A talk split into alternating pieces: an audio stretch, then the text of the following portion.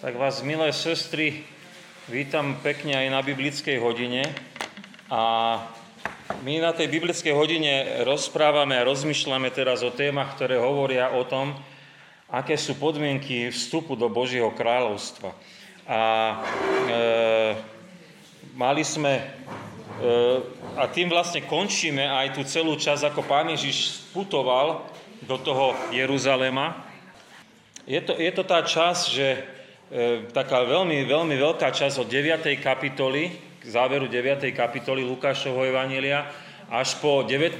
kapitolu, čiže 10 kapitol je venovaných tomu, čo pán Ježiš rozpráva o Božom kráľovstve, o rôznych aspektoch Božieho kráľovstva a teraz už sme v závere celej tej časti a tam, tam sa rozpráva o podmienok toho, ako môžeme my vstúpiť do toho Božieho kráľovstva. A minulý týždeň sme mali také E, zaujímavé, zaujímavé štúdium, lebo sme rozprávali sa o bohatom mládencovi, o tom, ako je Pán Ježiš priateľom dietok a mali sme tam aj ten príklad, že ako ťažko vojdu boháči do Božieho kráľovstva, ľahšie prejde ťava cez ucho ihly, ako boháč do Božieho kráľovstva. A o chvíľku budeme mať na budúci týždeň, síce nie až o ten ďalší týždeň, príbeh o boháčovi, ktorý sa predsa dostal do Božieho kráľovstva. Ale teraz budeme mať zase o chudobnom, ktorý tiež sa dostal do Božieho kráľovstva a tiež prišiel k pánovi Ježišovi. Čiže bohatstvo a chudoba e, samozrejme môžu limitovať človeka.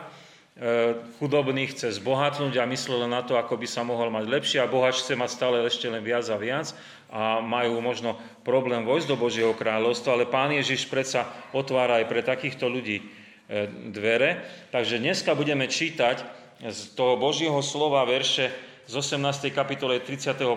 po 43. verš, ale skôr predtým, ako e, budeme čítať, e, budeme sa pomodlíme a budeme spievať pieseň, vybral som pôstnu pieseň 95, lebo tá hovorí o utrpení pána Ježiša, tak ako aj pán Ježiš predpoveda svoje utrpenie, čo budeme dnes čítať. Takže pomodlíme sa.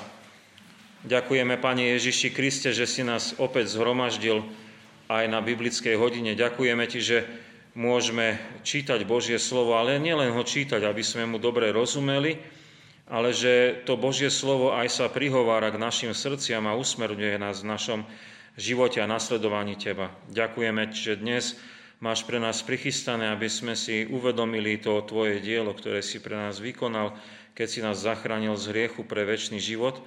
A ďakujeme Ti, že dnes na tom príbehu aj o tom chudobnom človeku si môžeme uvedomiť, že ty máš túžbu zachraňovať ľudí a používaš si k tomu ozaj aj široké okolie.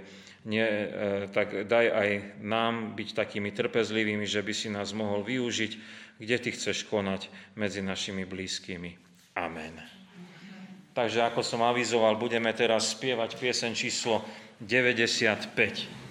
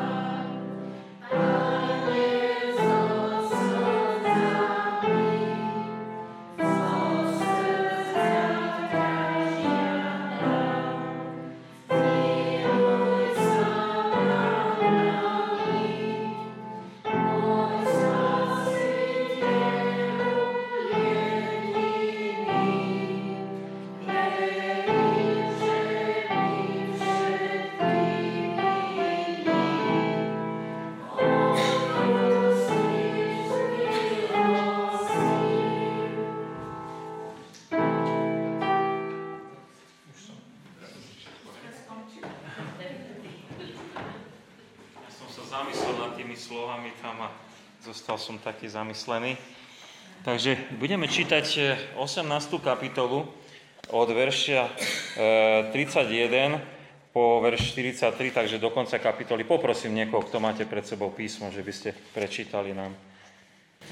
Vtedy pojal k sebe dvanástich a hovoril im, aj hľa, vstupujeme do Jeruzalema a splní sa všetko synovi človeka, čo napísali proroci. Lebo vydajú ho pohánom a budú sa mu posmievať a potupia ho a budú plúvať na neho a zbičujú ho i zabijú, ale na tretí deň stane z mŕtvych.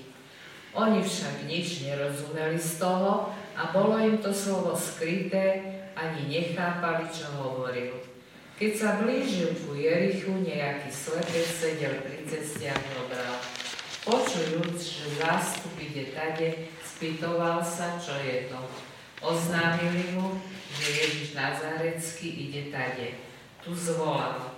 Ježiš, syn Dávidov, zmiluj sa nado mnou. A tí, čo šli popredku, dohovárali mu, aby zamlkol. Ale on tým hlasnejšie kričal, Syn Dávidov, zmiluj sa nado mnou. Na to Ježiš zastal a kázal priviesť ho k sebe. A keď sa priblížil, opýtal sa ho, čo chceš, aby som ti urobil? Odpovedal mu, pane, nech vidím. Riekol mu Ježiš, viď, tvoja viera ťa zachránila. A on zaraz videl a nasledoval ho, oslavujúc Boha a všetok ľud, keď to videl, zdával Bohu chválu. Amen. Takže takéto je to Božie slovo. Nechcel som ešte k tomu aj ten príbeh o Zachojesovi pridávať, aj keď on k tomu patrí, ale ozaj o tom, ten príbeh o Zachojesovi je taký bohatý, že naozaj e, načím sa nám pri ňom aj pristaviť e, za dlhšie. Takže máme tu e, dva také texty, ktoré nám hovoria o podmienkach aj vstupu do Božieho kráľovstva a trošku nám aj hovoria, že ako je to Božie kráľovstvo pre nás vybojované. Keď by sme porovnali to, čo píšu aj ostatní evangelisti, tak aj predpoveď utrpenia, aj uzdravenie slepého pri Jerichu majú obidvaja evangelisti, teda aj Marek, aj Matúš, aj Lukáš, teda všetci synoptici, ale tí dvaja okrem Lukáša. A keď by sme to tak porovnali, našli by sme tam určité rozdiely. Hlavne by sme našli rozdiel v tom, že Lukáš je oveľa bohatší v tom predpovede toho utrpenia, e, tak to viacej opisuje a to je dané aj tým, že tie predchádzajúce dve predpovede utrpenia sú v 9. kapitole. A teraz až po určitom dlhom úseku opäť Kristus predpoveda svoje utrpenie tesne predtým, ako vstupujú do toho Jeruzalema, kdežto tí ostatní evangelisti to majú tak jedno za druhým a za tretím. Hej? Čiže je to veľmi blízko pri sebe, takže ten opis nie je až taký bohatý. A ďalej je tam to uzdravenie slepého pri Jerichu, keby sme ich tak tiež porovnali, tie záznamy, tak sú tam určité rozdiely. Ja ich potom pri tom jednotlivom výklade tých myšlienok v tom, v tom, v tom príbehu uzdravenie slepého poviem. Ale čo je tam také možno najzvláštnejšie je, že Marek aj Matúš píšu, že pán Ježiš uzdravil slepého, keď vychádzal z Jericha. A Lukáš píše, keď vchádzal do Jericha. Niektorí by mohli povedať, tak čo to je za záznam, sa nevedia dohodnutí traja, alebo ako, ako to bolo zapísané, ako to vlastne bolo a by mohli možno niektorí špekulovať nad tým. Ale ten dôvod pri Lukášovi je veľmi zrejmý, lebo ani Matúš, ani Marek nemajú príbeh o Zacheovi, tom colníkovi, ktorý je v Jerichu. A keďže Lukáš tam vložil aj tento príbeh, tak eh, mal taký postup, že najprv slepý a potom tento Zacheus. Keby to prehodil, tak môže byť ten Zacheus aj pri východe z Jericha, ale Lukáš to takto dal, takže eh, v tej dejovej línii, ak mu to tak sedelo, viete, on píše ako ten, ktorý počul tie príbehy od e, apoštolov, takže e, v tej dejovej línii to on takto zasadil. To je všetko. Viac o tom ani v správa, ani zľava nenašpekulujeme, takže je to tak. No dobre, to je trošku také porovnanie s tými ostatnými evangelistami, volajú sa synoptici, čiže traja, ktorí veľmi podobne zaznamenali nám život pána Ježiša, ale vidíte, že sú tam rozdiely ale nie podstatné. Takže poďme tak podrobnejšie k tým jednotlivým veršom. Máme verš 31, to je úvod a téma toho e, predpovede utrpenia. Potom je verš 32 až 33, to je predpoveď utrpenia a verš 34 je postoj učeníkov k tejto predpovedi, ako mali. Takže to je tá prvá časť. A druhá časť je o tom uzdravenie slepého. Úvod do uzdravenia slepého je 35. verš potom 30. až 36. verš, tam sme mohli počuť, že slepec zistuje, čo sa deje a dostáva odpoveď na to, že čo sa deje. A potom 38. 39 je slepec volá tomu e, e, pánovi Ježišovi okolie ho odhovára. 40. až 41. pán Ježiš nechá priviesť slepca a rozprávajú sa oni medzi sebou spolu. A potom je 42. verš, ktorý je vlastným uzdravením a 43. verš, ako je zvykom pri tých uzdraveniach, je nasledovanie a reakcia ľudu, čiže je tam určitá reakcia, čo nasledovalo po tom uzdravení. Takže vidíme tu taký typický príklad uzdravenia, ako nám ich Lukáš zaznamenáva v celej tej štruktúre, ako to on robieva. Predpokladám, že tieto verše sú vám veľmi známe a asi ste počuli na ne aj veľa kázni, vysvetľovaní. Takže ozaj len pár poznámok a skôr má v tej praktickej rovine také myšlienky, ktoré nás môžu viesť e, e, do života, akým spôsobom môžeme byť aj my misionári, alebo akým spôsobom môžeme aj my e, druhým rozprávať o Božom kráľovstve. Ale poďme po poriadku. Takže 31. verš. Pán Ježiš si zobral sebe dvanástich a začal on im hovoriť, že vstupujú do toho Jeruzaléma a tam sa všetko naplní o synovi človeka, čo povedali proroci. Takže vo všetkých tých troch predpovediach utrpenia, som to tak pozeral, si pán Ježiš volá tých dvanástich ku sebe. Niekto by možno sa pýtal, prečo to rieši len s tými dvanáctimi, prečo nie s celým tým zástupom, tam bolo aj veľmi veľa ľudí okolo neho. Ale E, tak si môžeme uvedomiť, že v prvom rade im to vysvetloval a keď oni nechápali, tak potom čo tí ostatní ľudia. Hej? Že im to chcel vysvetliť a povedať, čo, čo čaká, lebo očakávanie toho ľudu bolo, že Ježiš vstúpi a bude kráľom. A on im hovorí, nebude to tak, bude to inak. Hej? Takže tretí raz im toto rozpráva a hádam aspoň tým dvanáctým, aby to pochopili. Oslovenie syn človeka, neviem, či si pamätáte, čo to znamená jeho význam. Je to taký terminus technicus, ktorý e, používali v tej dobe na oslovenie Mesiáša. Hej? Čiže to bolo oslovenie pre Mesiáša, syn človeka. Je to naozaj veľmi zvláštna komplika, kombinácia, ktorú, ktorú oni používali a ktorú Židia vtedy rozumeli, že je tak.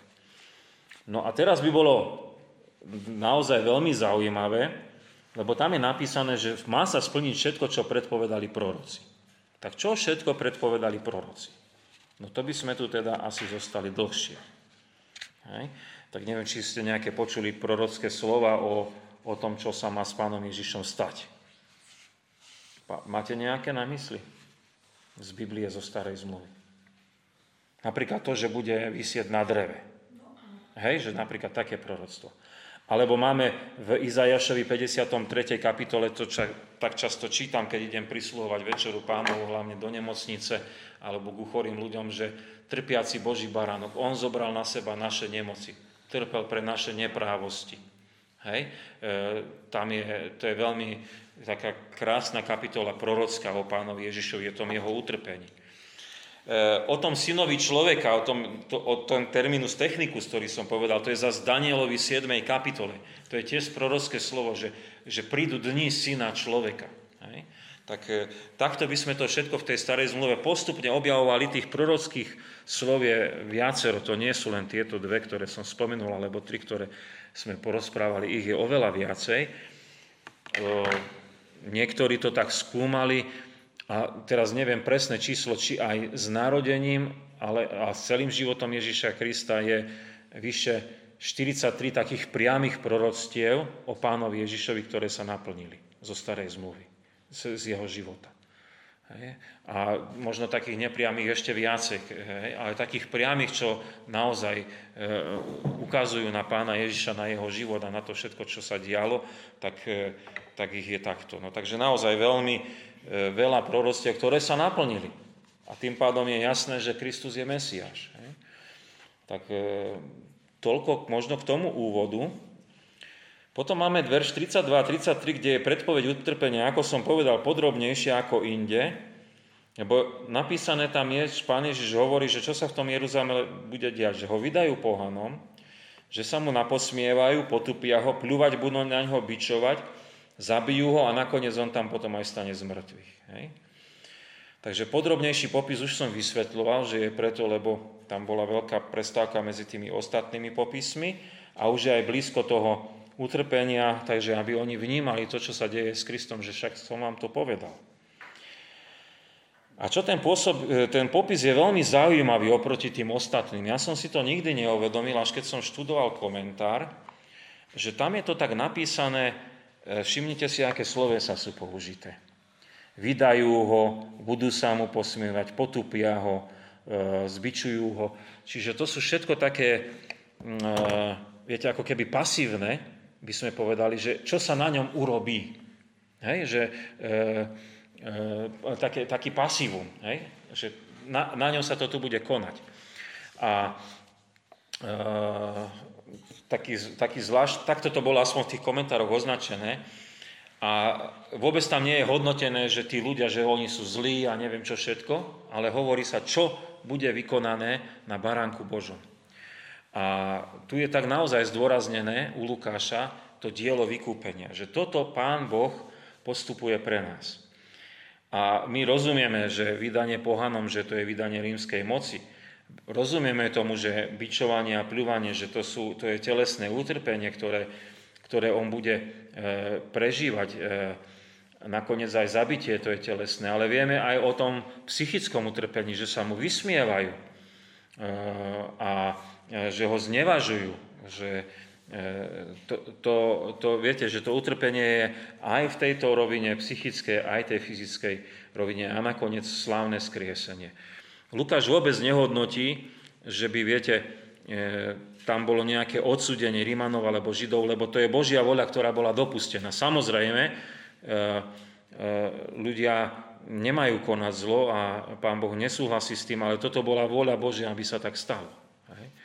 Ale aj z každého zla, ktoré človek aj vykoná, vždy je cesta, kým žije na zemi, cesta k upokániu. To už tak trošku rozširujem, ale e, nemáme to tam zapísané, len viete, také myšlienky k tomu, že skrze niekoho to utrpenie prišlo. Aj na Božieho syna. Hej. No a postoj učeníkov je 34. verš. Učeníci nerozumeli vôbec tomu, ako, a bolo im to skryté a nechápali, čo im hovoril pán Ježiš. Takže e, nerozumeli oni tomu, že on im hovorí o takomto utrpení a ja som to už trošku predtým povedal, že očakávania aj učeníkov, aj tých ľudí okolo pána Ježiša boli také, že prichádza do Jeruzalema, je to veľký učiteľ, koná mnohé zázraky, teraz vstúpi do Jeruzalema, prevezme moc, e, vyženie Rímanov a nastolí Davidovo kráľovstvo. To bola ich predstava. To bola ich predstava aspoň toho pospolitého ľudu. Možno, že tá elita národa očakávala iného kráľa, možno na spôsob Herodesa, ktorý mal nejaký vplyv. Ale ten pospolitý ľud, medzi ktorým sa Ježiš pohyboval, oni mali takéto očakávania. A to, to bolo mm, falošné očakávanie, ono to tak nebolo. Tak preto tí učeníci nechápali, nerozumeli. A bolo im to skryté, e, tu si musíme uvedomiť, tú veľkú vec, ktorú koná Pán Boh, že ak Pán Boh neotvorí tým učeníkom mysel, tak ako to bolo pri tých dvoch, čo putovali do Emaus, a to ešte budeme v Lukášovom evaníliu mať, že, a či sme my nerozumeli tým písmam, čo nám vysvetloval, až keď, im, keď ho poznali po lámaní chleba, keď ich osvietil Duch Svety, tak vtedy im všetko sa začalo v tej mysli pospájalo a rozumeli. To isté bolo s apoštolom Pavlom. Prenasledoval kresťanov, bol proti Kristovi, až kým ho Kristus neoslovil a zrazu bol, to bolo všetko rozumné a jasné. Takže aj teraz je to presne ten istý spôsob, že im to bolo zatiaľ skryté, nechápali, čo hovoril, ale potom sa im to otvorilo. Hej, takže tu máme takýto úkaz o ľudských mysliach, ktoré môžu byť skryté pred nimi tie Božie pravdy. Tak toľko je o tej predpovedi utrpenia pár takých myšlienok a poznámok, ktoré nás iste nutia rozmýšľať trošku aj o tom, čo žijeme my teraz ako kresťania, ešte k tomu prídeme. A potom tu máme príbeh slepého pri Jerichu, takže pár takých poznámok aj k tomuto príbehu. Tak sa blížili k tomu Jerichu a tam bol nejaký slepec a sedel pri ceste a žobral. To je úvod. Takže aby sme my vedeli, kde je to Jericho a ako to tam vlastne bolo. Ja som si to aj na schvál našiel a potom som pozeral aj mapy iné, že ako to bolo. Tak tu nad máme na severe mŕtvého mora v Jordánskej nížine Jericho. Ono je asi 200 metrov pod úrovňou mora. A Jeruzalém, eh, Jeruzalém je hore na kopčeku tu, Vidíte, na, na hore tu je Jeruzalém a výškovo je to nejakých tisíc metrov. Čiže ako keď e, ideme zo starého Smokovca na Teriho chatu, asi toľko výškových metrov, e, vzdialenosť je väčšia, hej? ale aj tak treba stúpať. Hej? Čiže sa ide hore do Jeruzalema. A keď oni putovali, putovali tu z tohto oblasti Galileje, väčšinou obchádzali túto Samáriu a išli touto dolinou Jordánu, išli po tejto strane, nechceli sa Semarskú krajinu, išli po tejto strane, potom prešli cez rieku Jordán do Jericha a potom do Jeruzalema. Čiže tá púť na tie sviatky už bola pomaly pri konci. Takže tých 10 kapitol, ktoré som spomínal, pán Ježiš odtiaľ to ide sem dole a tu niekde sa pohyboval. Bol aj v Galilei, bol aj občas v Samárii, bol aj občas na tejto druhej strane, s ľuďmi sa rozpráva a tu vchádza a vstupuje do Jericha a potom následne do Jeruzalema. Takže aby sme my tomu rozumeli, že zemepisne čo, kde, ako, ako to bolo, hej, tak putovali takto na sviatku. Ako som už spomínal, je tam rozdiel, že tam vstupuje a tam vystupuje, ale nič to nemení na tom obsahu príbehu, že čo sa udialo pri bránach Jericha. E, údel toho slepého, prečo on žobral, prečo bol pri ceste, dneska to tak nie je bežné, väčšinou keď vidíme aj tých žobrákov, tak majú možno nejaký handicap, ale slepých málo kedy vydávame, že by tých slepých posadili popri ceste a pýtajte si peniaze. Máme nejaký sociálny systém, ktorý e, aj týchto handicapovaných nejako zachytáva a pomáha im. Ale vtedy to bolo inak. Ak nemal rodinu, ktorá by sa o neho postarala, tak jednoducho bol vydaný na nemilosť a milosť druhým ľuďom. A častokrát sa rodina slepému aj otočila chrbtom pre jediný dôvod. Lebo to považovali za trest za nejaký hriech. Buď jeho, alebo jeho rodičov. Takže to bolo veľmi kruté. Neviem, či dneska takto nakladáme s handicapovaním, že povieme, to je trest za niečo. Hej? Ale vtedy to bolo veľmi tak tvrdé, takže oni boli vytlačení na okraj spoločnosti. Tak preto on sedel pri tej bráne a žobral a práve prichádzalo veľmi veľa ľudí na tie sviatky, išli na veľkonočné, na Pásku do Jeruzalema, takže veľa ľudí sa premlelo, tak bolo očakávanie, že niečo mu možno hodia, možno vlastná rodina ho tam posadila, choď, niečo pýtaj, nebudeš len na našich pleciach nás zaťažovať. Hej? Takže to bol údel toho slepého žobráka, no taký ťažký. Hej? E, Marek udáva meno, neviem, či si pamätáte, Barty, Bartimaos. Je to židovské meno, znamená to syn Týmajov. Hej? Bar je syn a Týmaj je meno.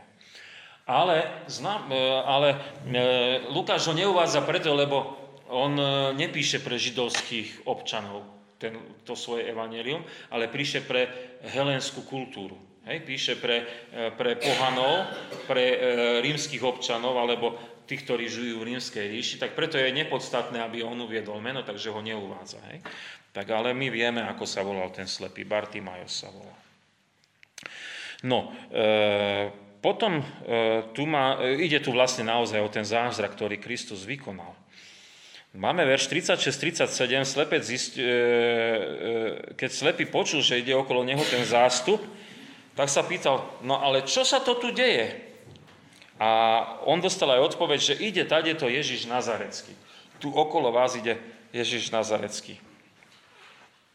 Takže e, však tam chodilo stále okolo neho veľa ľudí a zrazu ten slepý je nejaký zrušený. Zrazu je nejaký z toho e, nesvoj, že čo si sa deje, niečo, nejaká taká iná situácia je e, napätá. Môžeme predpokladať, že okolo pána Ježiša išlo viacej ľudí a keď je tam napísané, že tí, čo išli popred neho, je celkom možné, že tam bolo toľko ľudí, že museli tomu Ježišovi Kristovi prerážať cestu. To ja, e, lebo tam je napísané tí, čo išli popred neho, potom ďalej v ďalších veršoch. Takže e, možno ozaj bolo taký dáv ľudí, ktorí očakávali na toho pána Ježiša, aj pri tej bráne, či už vychádzali alebo vchádzali nepodstatné, že musel ich niekto roztlačať. Hej? Tak e, aj ten slepý si zrazu uvedomil, tí ľudia povedali, nabok, nabok ide Kristus, takže zostali takí, fú, aj on zostal taký, že čo sa deje a pýta sa, že, e, a odpoveď dostáva, že Ježiš z Nazaretu a to je také zvláštne pomenovanie. Majú ho naozaj aj ostatní evangelisti takto, že takto bol, ten, e, takto bol predstavený slepému e, pán Ježiš, že je to z Nazaretu. A tým je vyjadrené, že odkiaľ on prichádza. Hej? Nehovorí sa tam bližšie, že, že ide Mesiáš, že ide Spasiteľ, lebo to by povedali, že Kristus, ale Ježiš znamená Boh je spása. Hej? To je, bolo bežné meno vtedy v židovskom národe. Aj Jozua je presne to isté meno, len inak napísané. Takže toto bol ten Ježiš z Nazaretu, ktorého asi považovali za rabiho mudrého, alebo za e, liečiteľa, za toho, ktorý im dával rady, ale nebrali ho za Mesiáša. Možno, že niektorí áno, ale to oslovenie e, Ježiš z Nazaretu nedáva dôraz na mesiašskú podstatu, Božiu podstatu pána Ježiša. No, tak to je predstavenie pána Ježiša slepému. Verš 39, 38-39. Tam nám rozpráva, že slepý začal volať a volá syn Dávidov, zmiluj sa nad, nado mnou, ale ľudia, ktorí išli vopred, to som už spomínal všakže, hovoria mu, aby bol ticho. Ale on ešte tým viacej kričal, aby sa syn Dávidov nad ním zmiloval. Zvláštne oslovenie však, že syn Dávidov. Hej? Neviem, rozumiete mu trošku? No, áno. No, to by som tak skôr povedal, že ani nie, to by bol syn Abrahámov, to by bol syn Abrahámov, keď každý bol Žid. Syn Dávidom znamenalo, Dávid bol kráľ. Čiže tým dávali Ježišovi e, úctu, alebo alebo konštatovanie, že je z kráľovskej línie. Hej? Lebo nie každý bol z Dávidovskej línie, ale Ježiš Kristus bol z Dávidovskej línie, čiže e, tu je poukaz na tú kráľovskú líniu. Lebo keby bolo, že Ježiš syn Abrahámov, zmiluj sa na domov, tak by povedal, že syn z toho židovského národa, ale syn Dávidov, teda syn z kráľovského národa. Hej? Tak, tak toto môžeme vnímať. A prozba o milosť. Tak tomu rozumieme však, že zmiluj sa nado mňou, potom aj neskôr sme sa to, sa to dočítame, že, že on chcel, aby videl, ale očakával na milosť. Viete, zmiluj sa nado mnou, čiže on očakáva milosrdenstvo, lebo už nie je v ľudskej sile toto vyriešiť. Viete, no slepého ne, nedáte mu zrak. Aj dneska máme lekárov šikovných, všetko možné, ale e, niekedy sa im podarí s tým zrakom aj zázrak, povieme v úzovkách, ale, ale nie tak, že, že všeobecne, že by vedeli z fleku, no my ti dáme zrak nazad. To, to ne, nejde, to je veľmi vážne. A čiže tu on hovorí jednoznačne, tu len milosť Božia môže spôsobiť zázrak, že budem ja vidieť. On úplne vie, že nemá šancu. Je, je bez šance, hej? lebo je slepý. Hej? A tak len zázrak mu pomôže, aby, aby mohol byť zachránený. Takže e, to dohováranie slepému to je veľmi zvláštne, že povedia mu, aby ticho, aby nevyrušoval. Tak teraz neviem, či tí ľudia chceli počúvať pána Ježiša a ten krik im vadil, alebo ho brali za beznadejný príklad a povedali mu daj pokoj. Môže byť aj jedno, aj druhé pravda. Hej, že oni chceli počuť Ježiša, čo chce povedať, ale on tam kričí je hlasnejší. Alebo možno aj to, že ale vieš čo, daj pokoj, ty tak či tak je tvoje miesto tu, tu budeš žobrať a sa to nezmení. Čo tu otravuješ? Hej? Tak e, nevieme presne, že ako to mysleli, ale jednoznačne ho takto zahriakli a, e, a chceli, aby bol ticho.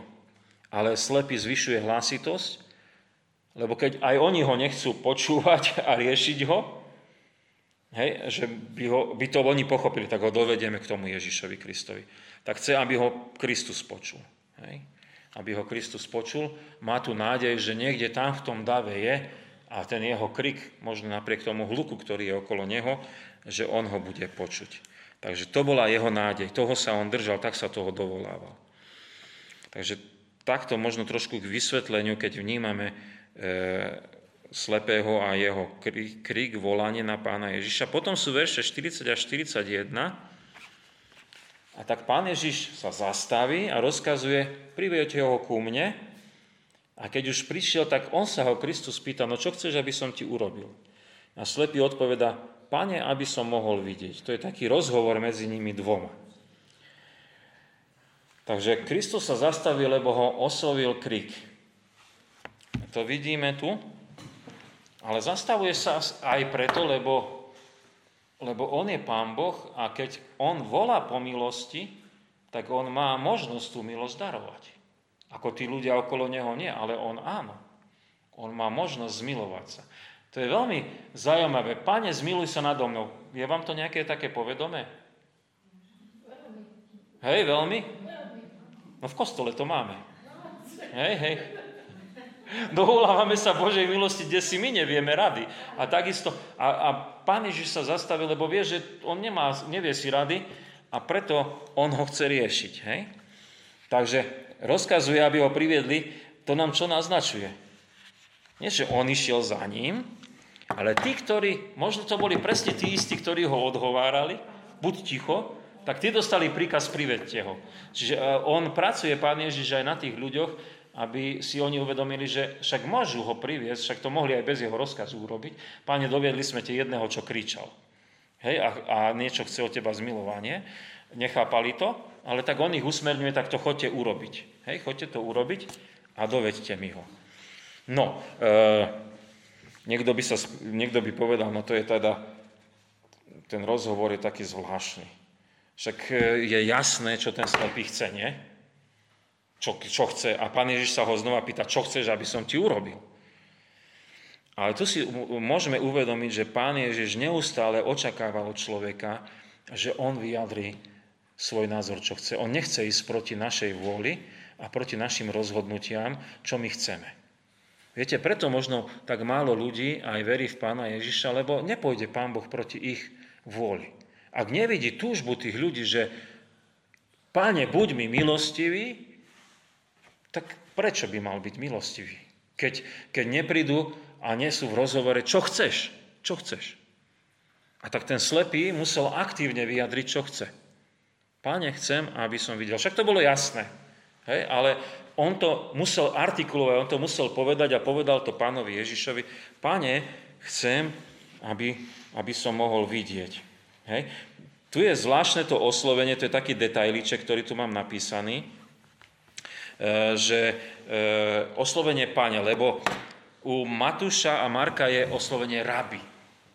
A niekto by povedal, no to je také skoro rovnaké, ale nie, nie je to rovnaké, lebo rabi bolo oslovenie z takej tej židovskej pozície, oslovenie učiteľa, majstra, liečiteľa, tak to môžeme povedať. Ale oslovenie pane, po grecky kyrios, znamená zdanie Božej úcty. A vidíme, že Lukáš ozaj posúva to rozmýšľanie aj čitateľov, aby uvedomili si, že Kristus nie je len nejaký rabinsk, mudrý rabín alebo učiteľ, ale že je Boh. Takže to oslovenie Pane e, zdáva Bož, Božiu úctu pánovi Ježišovi. Je to drobnosť, je to taký rozdiel oproti ostatným evangelistom, ale vidíme, že Lukášov dôraz, že kde sa, kde sa posúva. A aj v tej gréckej terminológii e, sa to posúva, lebo je tam oslovenie v tej gréčtine Kyrios, Pane. Ale aj Septuaginta tak prekladá e, oslovenie e, hospodin, Pane. Hospodin, Pane je prekladané. No dobre, Septuaginta je grécky preklad starej zmluvy. No a potom tu máme ešte, že slepý očakáva to zmilovanie, že očakáva zázrak. 42. verš je veľmi stručný, eh, lebo pán Ježiš tam vykoná to uzdravenie, povedal, aby videl a dodáva, tvoja viera ťa zachránila. Hej, tvoja viera ťa. Takže riekol mu, viď a tvoja viera ťa zachránila. Rozkázal mu, viď hej, a, a tvoja viera ťa zachránila. Úžasné. E, na Božie slovo zázrak. Hej. E, pán Boh tvorí Božím slovom a tu si môžeme uvedieť, že Pán Boh tvorí Božím slovom. Je možné, že vôbec tam neboli nervové spojenia. No. Ak bol slepý od narodenia, alebo kto vie, čo všetko tam bolo, nevieme povedať, aká to bola choroba, ale nebo nemáme lekárske vyšetrenie toho človeka, ale e, jednoducho tvorí nové a tvorí slovom. Tak, ako to poznáme z Božieho slova, že na slovo Božie postali nebesa, hej, čiže na slovo Božie Boh zasahuje aj do tejto našej reality a kona. Takže to je dôležitý odkaz.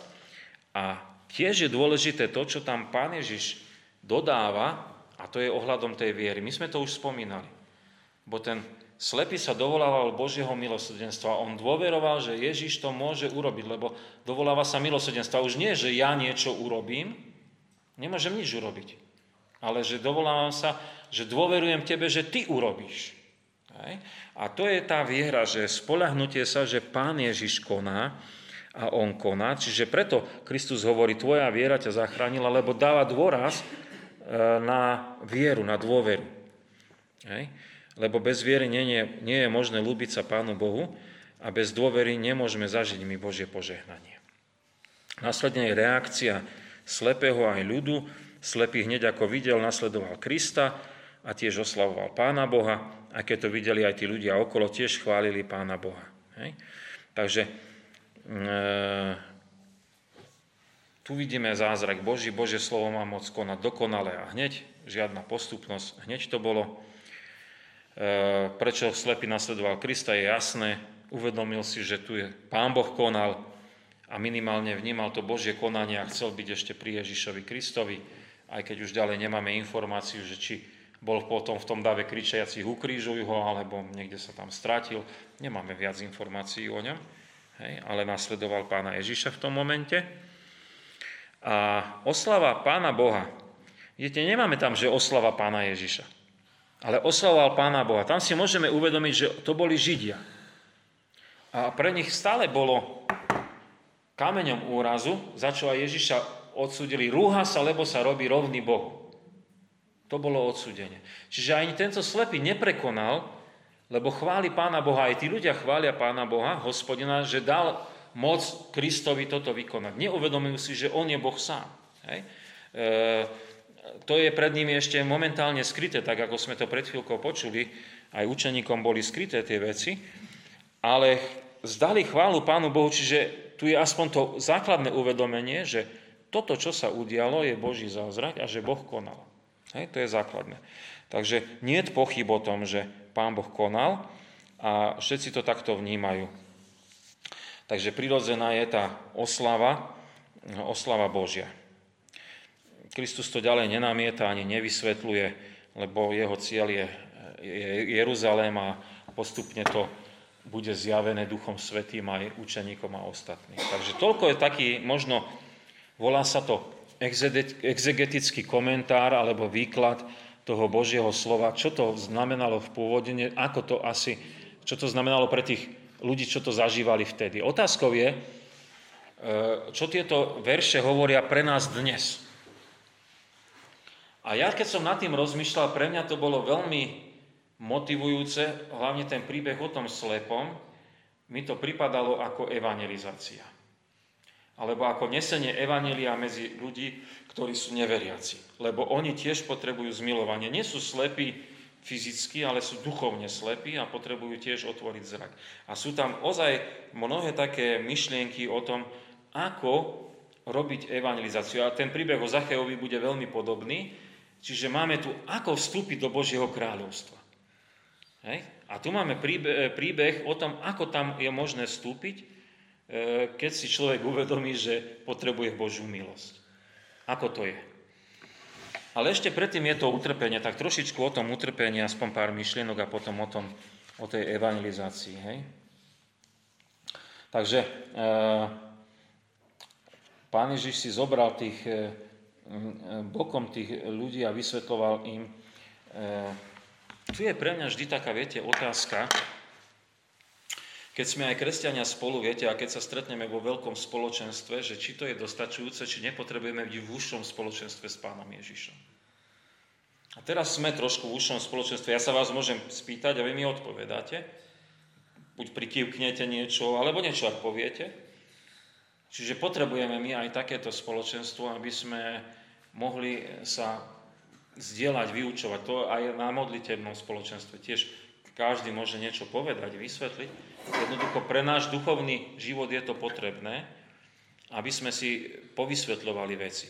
Takže taký jeden momentik, taká jedna myšlienka o tom, že ozaj my veriaci potrebujeme sa aj užšie stretnúť a to bol aj dôraz pietistov, ktorí pred tými 300 rokmi dávali dôraz cirkvi, že dobre, stretávate sa na službách Božích, ale treba aj osobne tie veci prediskutovať a osobne sa oni to dávali do úzoroziek aj kontrolovať, ako kresťansky žijeme. Ale to kontrolovať berme ako pozbudzovanie, hej? alebo také merkovanie jeden druhého, ako kresťansky ideme v tom živote. Hej? Tak to sú dôležité veci. Hej? No dobre.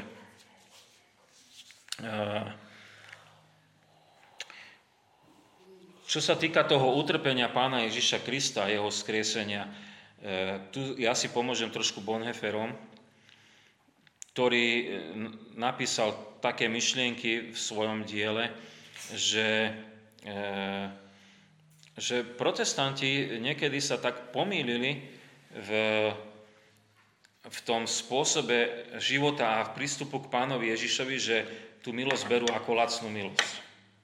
A on povedal, to je veľmi drahá milosť. To je veľmi drahá milosť a tu sme o nej počuli, lebo to bolo fyzické aj psychické utrpenie pre nás. Hej? A to nemôžeme brať na ľahkú váhu, hej? že ako, ke, ako nič sa nestalo. Hej? Čiže on povedal, to je veľmi drahá milosť, taká drahá, že stala Krista život. Hej? On kladol na to dôraz. Asi v tej jeho dobe, neviem ako by sme to dnes hodnotili, v tej jeho dobe to bolo také ľahko vážne. Hej, ľudia si povedali, ja som veriaci a, a išli si podľa svojho a vôbec to nebrali vážne. Hej, že čo pre nich Kristus urobil. Ja, a, ne, možno dnes je to ešte... Hej, hej, hej, hej. Takže, takže Bonhoeffer je pre nás stále aktuálny, hej, s tými jeho vyjadreniami, hej, hej. No dobre, to boli také dve pripomienky k tomu utrpeniu. A potom tu máme ten taký evangelizačný e, príbeh. Ja, ja som ho tak o, obrátil, hej. Môžeme ísť postupne. E, biedný stav slepého. E, čo je bieda tohto sveta a ľudí okolo nás? Je bieda duchovná slepota? Je veľká. Myslím si, že stále vyššieho a vyššieho stupňa. E, viete, veria sami v sebe. Áno, ale všimnite, všimnite si to, že aká je to ozaj bieda. Ja nechcem porovnať seba, lebo my žijeme tiež v tomto svete a častokrát upadáme do podobných osídiel, že aká je to bieda, keď ľudia nemajú vyššie hodnoty. Hej, keď sú duchovne slepí. Bez Boha na svete. Hej, je, je, je, to, je to vážny stav, že bieda. Druhá vec je, druhá vec je, viete, že, e, že v tej biede ten slepý zrazu vníma nejakú inú atmosféru. Niečo sa deje. A to je prítomnosť Krista. A tu je, tu je pre mňa taká, viete, otázočka, že či církev, ako, aj keď sme možno drobnočky a málo, že či sme my takým tým hlasom vo svete, že vytvárame také napätie. Tu je dačo iné. Ale mali by sme mm. Ja si myslím, že je, je. Lebo čítala som, keď vtedy sa robila tá petícia proti tým čertom, ktorí chodili mm-hmm. po a vtedy veľa ľudí utočilo na církev že to kvôli církvi, kvôli farárom sa nemohli potešiť, pozabávať a ja neviem čo. A teraz som čítala na internete, keď sú tu tie skupiny, tie deti, čo napadajú tých ľudí a začína sa no, tá mobilná A v komentároch dole som čítala jedno, že kde sú teraz tí farári? Že prečo sa teraz nemodlia? Čiže oni, myslím si, že tí ľudia vnímajú, ktorým smerom áno, trebalo by ísť. Áno, takže to je ten dôvod, to je ten dôvod že, že církev vytvára také napätie, že aj pre tých duchovne slepých, že tu sa dá čo deje. Hej? E, to, je, to je ten veľmi dôležitý moment, aby ten človek mohol zrazu zakričať tú dôležitú vetu. Pane, buď milostivý mne hriešnemu. Ak k tomuto duchovne slepý človek príde, aj v napätí toho, že ako církev pôsobí, Pane, buď milostivý mne hriešnemu, je na tej ceste. Je na tej ceste ku Ježišovi Kristovi. Viete, a je tu smutná tá prekážka, ktorú musím spomenúť, a to je to, že išli ľudia popred pred Kristom a odhovárali ho. A teraz, viete, tá bariéra nás, kresťanov, môže byť taká, že ako keby sme boli prekažkou tým ľuďom prísku Ježišovi Kristovi. Ja to vysvetlím. Hej. Môže byť to náš spôsob rozprávania, môže byť to náš spôsob, e, ako, ako robíme bohoslúžby, môže byť to náš spôsob, ako sa medzi sebou správame, že sme uzavreté spoločenstvo a že len tí, ktorí rozumejú reči a, a spôsobu života nášho klanu, tak môžu byť medzi nami a ostatní e, no, nepreniknú cez to. Hej. Takže aby sme neboli tou bariérou, ale je to aj také trošku nad nás rozmýšľanie, že do akej miery sme otvorení e, tých ľudí prijať a ne, nebyť im prekážkou. Ale vďa, viete, čo je vzácne? Že keby sme aj nerozumeli, že je tu Kristus, že tí ľudia kristia veľmi silno, Pane, buď mne milostivý, že Ježiš Kristus nás pošle. že keď aj nepochopíme hneď, tak On si ich poslal, viete, to je tá dynamika toho textu, že On si ich poslal, tých ľudí, aby ho priviedli aby ho priviedli, ten, ktorý kričal. Čiže ja si myslím, že e, aj keby sme hneď nepochopili na prvýkrát tých ľudí, ktorí kričia a túžia po Ježišovi Kristovi, po jeho zmilovaní, že nevedia si so sebou rady, že aj keď to hneď nepochopíme, tak e, počase nás Pán Ježiš usmerní a e, ma, ne, nemyslím si, že by sme boli až takí tvrdí, že by sme nechceli byť pre tých ľudí. Hej, že by nám na nich nezáležalo. Hej. To ich kričanie nemusí byť, viete, že vyslovene povie, Pane, buď milostivý mne. To niekedy môže byť prozba, modli sa za mňa. Môže to byť niekedy prozba, príď ma pozrieť. Hej. To sú rôzne momenty, kedy tí ľudia dávajú najavo, že niečo od nás chcú. Alebo niečo chcú od pána Ježiša. Hej. Cez nás. Hej. Tak e, veľmi zaujímavý text, poviem pravdu, e, čo sa týka nášho kresťanského života, aj tej misie Hej? A potom je ten priamy vzťah medzi pánom Ježišom a tým slepým a tam je tá aktivita. A tu si ja uvedomujem, že ľudí potrebujeme viesť k takej zodpovednosti, že ja toto aj konfirmandom stále hovorím. Viete, to nie je o tom, čo sa vy naučíte a my tu odrapocete. To je o vašom osobnom vzťahu k pánovi Ježišovi. E, je to aj o rodičoch, či vás privedú, ale o chvíľku rodičia nebudú rozhodovať o tom, kde ty si a čo robíš. Je to o tebe, čo chceš. A už aj vo veku 14-15 rokov ty môžeš povedať, ja chcem ísť do kostola, tak pôjdeš do toho kostola. Ja chcem byť medzi kresťanmi, tak tam budeš. A možno ani rodičia nepôjdu, ale ty prídeš. Je to tvoje osobné rozhodnutie. Ale tu je tá aktivita. Ten slepý je pri Ježišovi Kristovi a sa pýta, čo chceš. A to je otázka na ľudí, ktorých možno aj privedieme, že každý osobne musí povedať, čo chcem. Čo chcem od toho? Čo chcem od pána Ježiša, čo chcem od církvy, čo chcem od týchto kresťanov, e, e, čo očakávam. Hej? No a tak e, tu je veľmi dôležité byť úprimný. Lebo viete, môžeme, môžu ľudia povedať, no čo šeli, čo chcem, ale čo je to najdôležité, čo, chcem, čo chceš? Ak hovoríme o duchovnej slepote, tak čo je, keď hovoria, pane, buď mi milostivý? Ide o to byť zdravý, mať peniaze? A e, tu ľudia potrebujú porozumieť, že je, je oveľa dôležitejšia mať väčnosť. Mať pokoj s Pánom Bohom, e, kvôli mojim hriechom, e, vedieť sa vysporiadať so svojimi blížnymi e, v odpustení, v pokáni že toto je tá hodnota, ktorú Kristus ponúka. My ju môžeme ľuďom aj vysvetľovať, ale v konečnom dôsledku je to o tom stretnutí ľudí s Pánom Ježišom. A Božie slovo je aké úžasné. Viď. Tvoja viera ťa zachránila. Čiže ako náhle dochádza, Duch Svetý je tak mocný, že, že premôže toho človeka, to je zázrak. Víť, to je Boží zázrak najväčší, čo môže byť, že človek zrazu duchovne začne rozumieť veciam.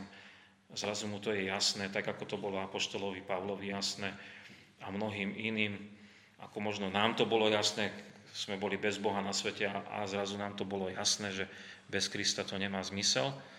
Takže to je úžasná vec, vidieť. Hej? Boží zázrak. A samozrejme nad tým zastalo tá následovanie oslava. To už je len dôsledok toho uh, úžasného zázraku, že došiel z milovania človek, nového života a má túžbu chváliť Pána Boha, má túžbu byť pri Ježišovi Kristovi. Ja to tak poviem potom už aj do takého nášho prostredia. Má túžbu byť v spoločenstve církvy. Hej? Nie zo zvyku, ale preto, lebo je to to, čo potrebuje. Hej? Bez toho mu je ťažko. Tak e, taký zvláštny text však, že trochu prerozprávaný e, na život nás a ľudí, ktorí sú okolo nás. Možno ste na niekom mysleli, keď sme to takto rozprávali, e, kto vie, v akom štádiu sa nachádza, čo všetko prežíva. Ale my ako veriaci ľudia máme byť vždy otvorení, e, prejsť s niekým takýto úsek jeho životnej cesty, aby došiel do toho štádia, že tvoja viera ťa zachránila eh, a následoval pána Ježiša.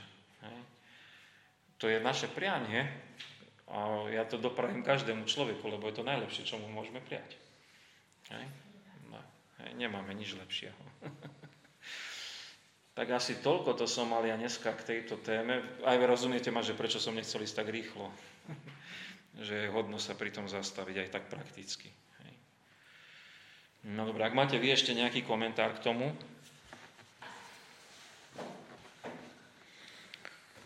Nič, takto som vás e, vyčerpal, že všetko. Dobre, tak môžeme sa modliť. E, isté tých námetov je veľmi veľa.